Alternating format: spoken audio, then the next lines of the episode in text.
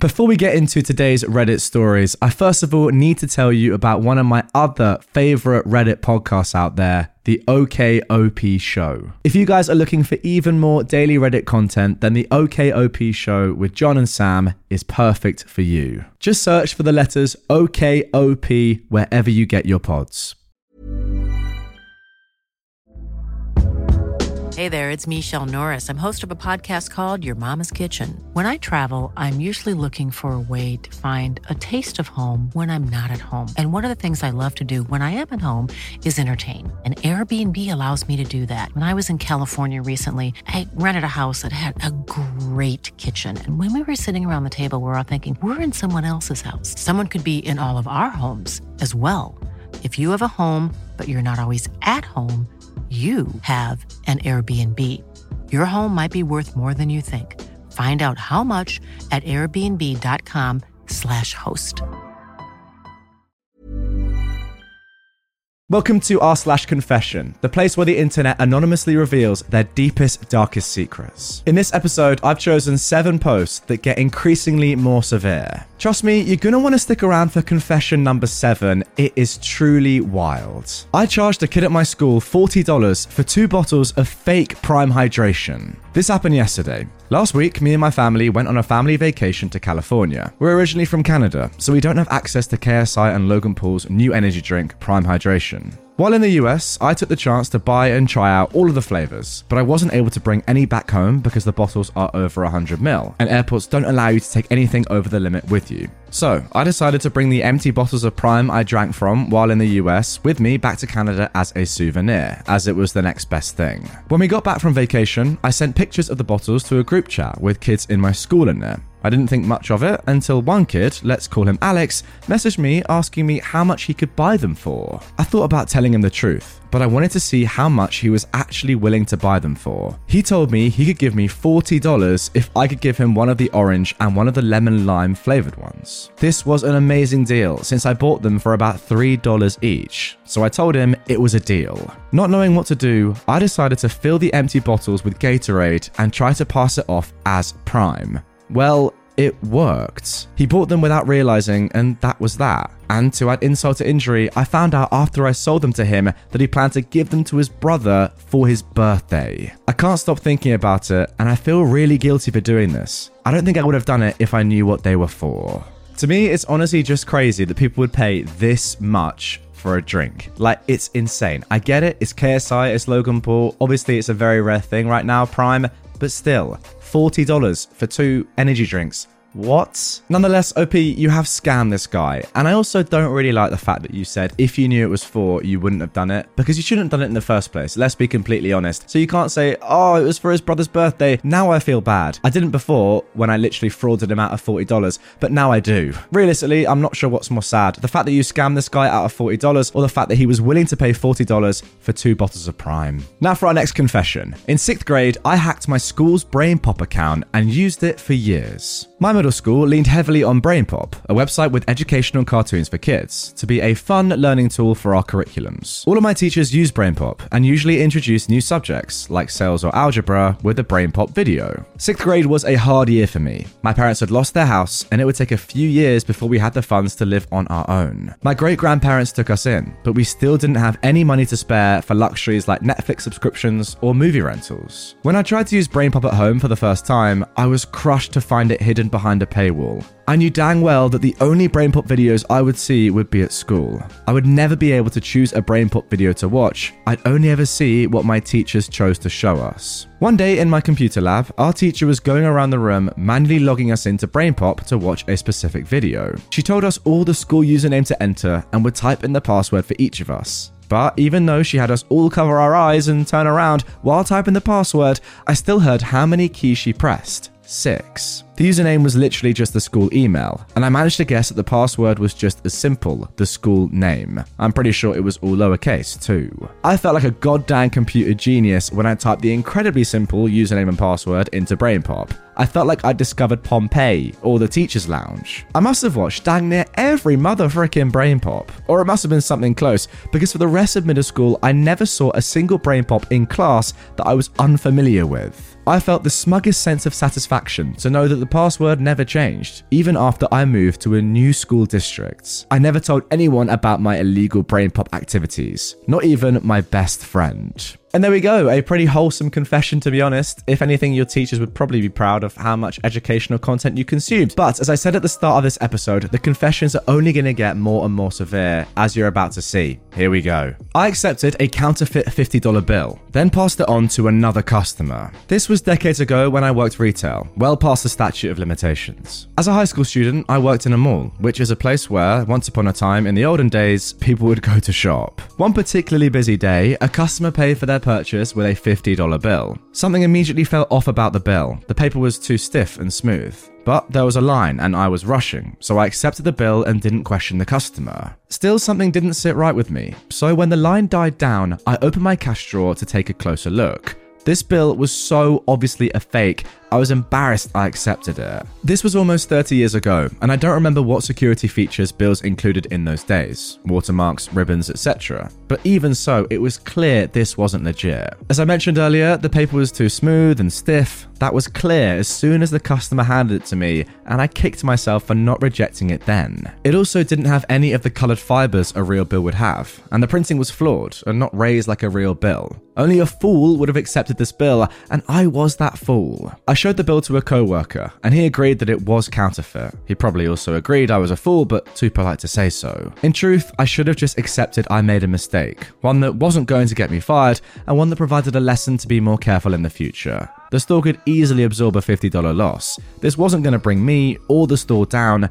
Mistakes happen. But I didn't leave it at that. Later that day, a customer made a small purchase with a $100 bill. In a move I still feel guilty for, I decided this was my opportunity to get rid of that bill. Realizing that the feel of the $50 bill was an immediate clue that the bill wasn't legit, I sandwiched it between other bills that made up the customer's change $10, $50, $20. I forget the actual denominations. This way, the customer wouldn't feel the counterfeit paper until he left the store. If I felt any relief from getting rid of the counterfeit bill, it was short lived and replaced by guilt. This was an extremely stupid thing to do. Obviously, the second customer was an innocent victim and didn't deserve what I did. Also, he was far more likely to remember what store and even which cashier gave him the fake bill than I was to remember or encounter the customer who passed it in the first place. As far as I know, there were no repercussions from this, other than my guilty conscience and being on Santa's naughty list. Yeah, tough one. Look, it's clear from the fact that you still feel guilty 30 years later that you are probably a good person, I say without having actually ever met you. But the fact is, as you know, and as you've literally said, you con this guy out of $50. It's as simple as that. And for that, yeah, you're gonna feel bad and you deserve to. However, I do have some sympathy. In that moment, you're probably not thinking completely straight and you're thinking that you may get fired or that you've been absolutely embarrassed, which to be fair, you had. And you're just like, oh, I wanna just get rid of this mistake right away and forget it ever happened. However, it doesn't really work like that. And yeah, ultimately, you've paid the real price by having to think about this for 30 years and still feeling guilty. The thing is, I dread to think what could have happened to this guy. Like, imagine if he actually tried to pay for something else. I mean, I'm sure he did, right? Pay for something else using that $50. And what if another cashier had said, mate, what are you doing? This is clearly fake. He could have gotten a lot of legal trouble for that. I really hope that never happened because obviously he had no idea but still, it makes you think. Now for our fourth confession. Things are heating up. I just cost my friend a couple hundred dollars in locksmith fees and convinced her it's her fault. My friend and I just graduated college this weekend. We decided to go out drinking, but I had a flight this morning to catch, so I told her I won't be staying out past 11. I left my book bag with my car keys in her apartment because she agreed to that time, but I couldn't leave without her. She got way, way too drunk and was practically begging a boy to come home with her. I'm begging her to leave at around midnight. I finally convinced her to go home at around 12:30. She's freaking inebriated. We get there. She's telling me how worried she is for me flying and tries to give me a million things to take with me. I accept all the things and then put them back in her room. This goes on for about an hour. She then says she can't possibly go to sleep alone tonight, so she needs to go teach that boy a lesson and is looking for her keys to go to his house. I obviously couldn't let her drive, so I hid her keys in her closet.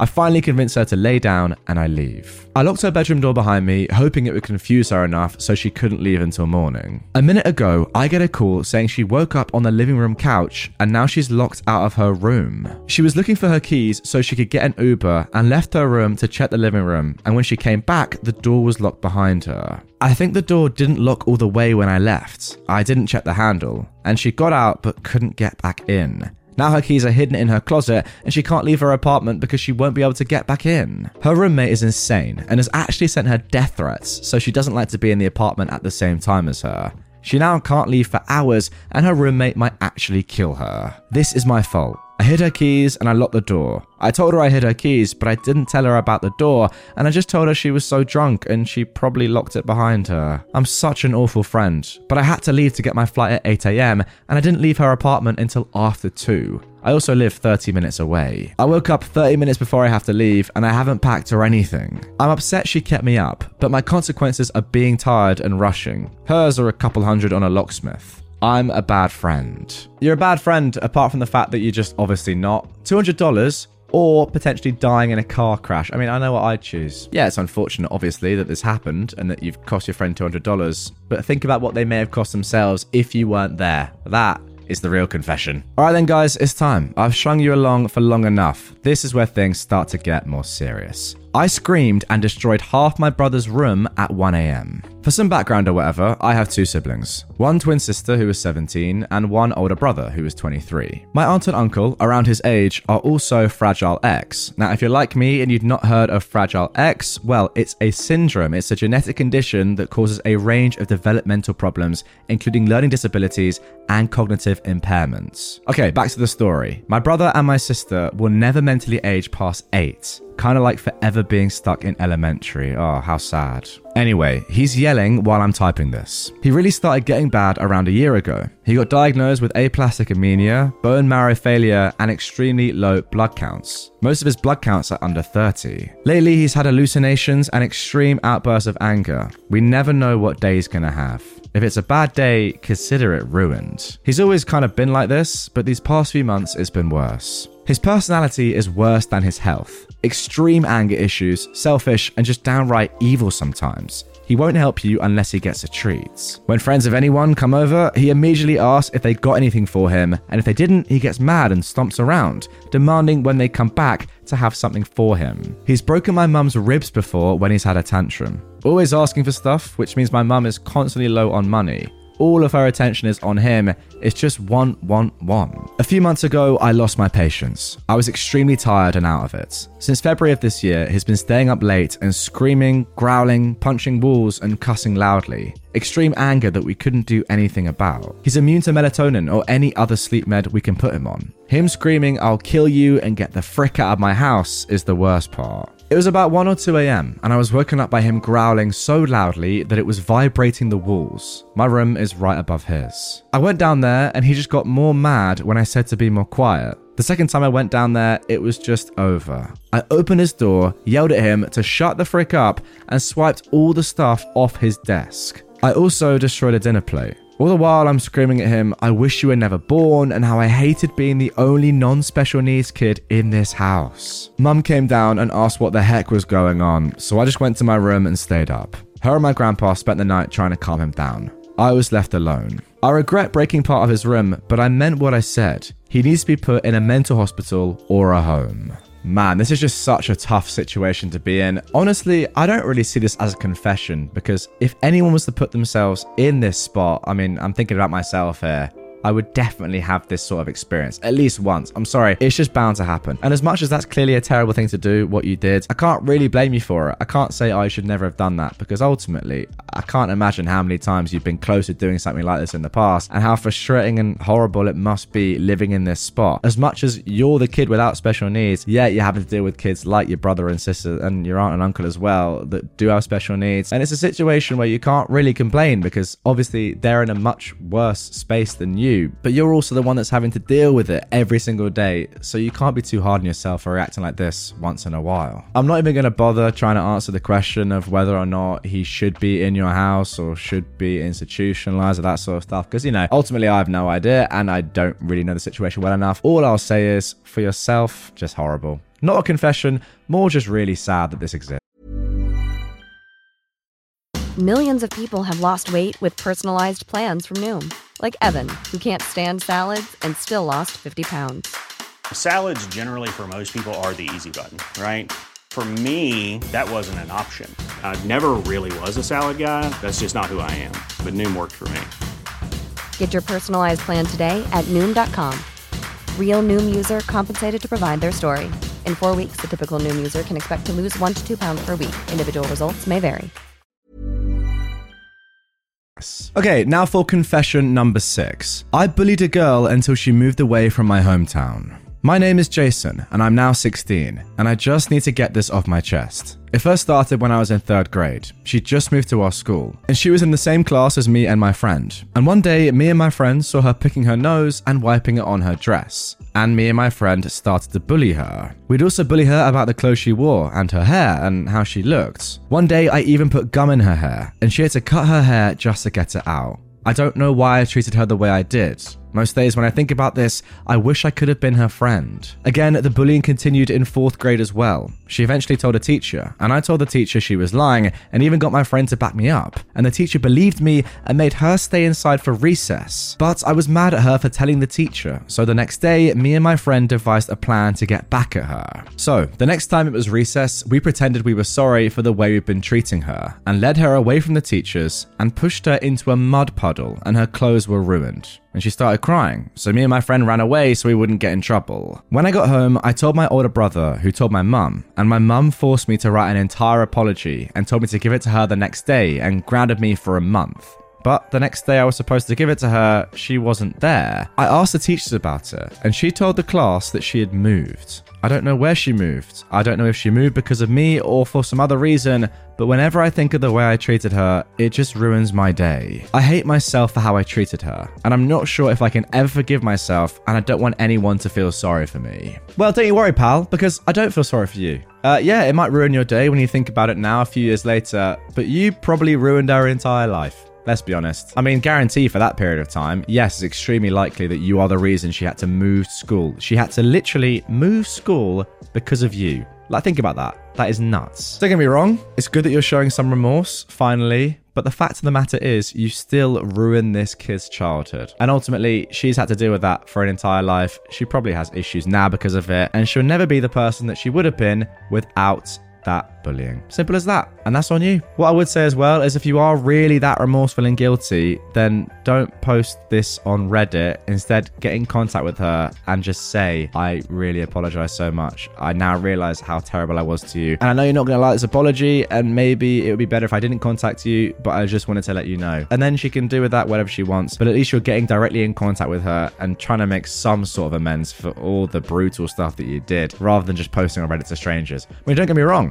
I enjoyed the post as a post, but yeah, actually get in contact with her, my friend. And now for confession number seven. Now, I'm not going to lie to you lot, this is the sort of post that would get this video demonetized on YouTube. So, YouTube, if you are watching, um, just be kind to me. Uh, this is educational and is a story, okay? Anyway, here we go. I used to physically hurt my baby brother out of sheer frustration. I never hit my little brother before until he was around three. I love him to death, and to this day, I can't understand why I did it ever at all. When COVID started and online schooling began, I was 16 and a junior. My baby brother, about three at the time, was now in my possession because he didn't like his babysitter and she didn't want to take care of children any longer out of fear of getting the virus. Understandable. I agreed to this because I was used to taking care of him. I took care of him more than his dad spent time with him. Well, fast forward to maybe a few months. He wasn't a horrible child at all. He was a sweet, kind, fun, loving baby and showed me everything he thought was cool and just wanted to play. Since all of us in the family were older than him, he felt more alone.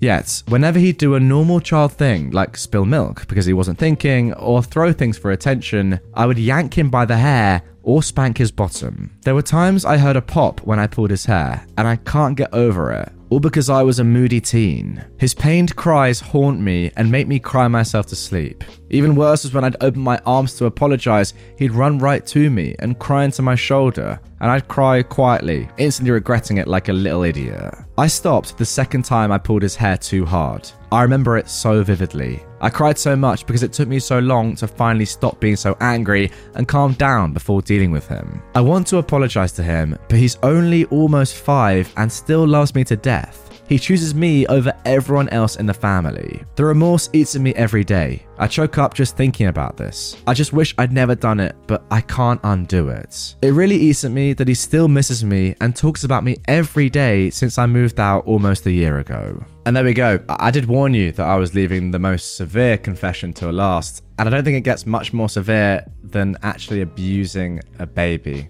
like crazy. What I will say is that I have two parts to my response to this, and I think that both are justified. Number one, no doubt about it. I mean, it's pretty obvious. Uh, what you did is terrible. That's just a fact. I can't really get away from that. You don't need me to tell you, but yeah, abusing, physically hurting a little kid is disgraceful, especially when they've done nothing wrong. However, that is just the surface level, and realistically, with the context you've given, we kind of need to look at this objectively and understand what is really going on here. Ultimately, a 16 year old who is doing school online has been left in charge of a toddler, and that should never ever happen.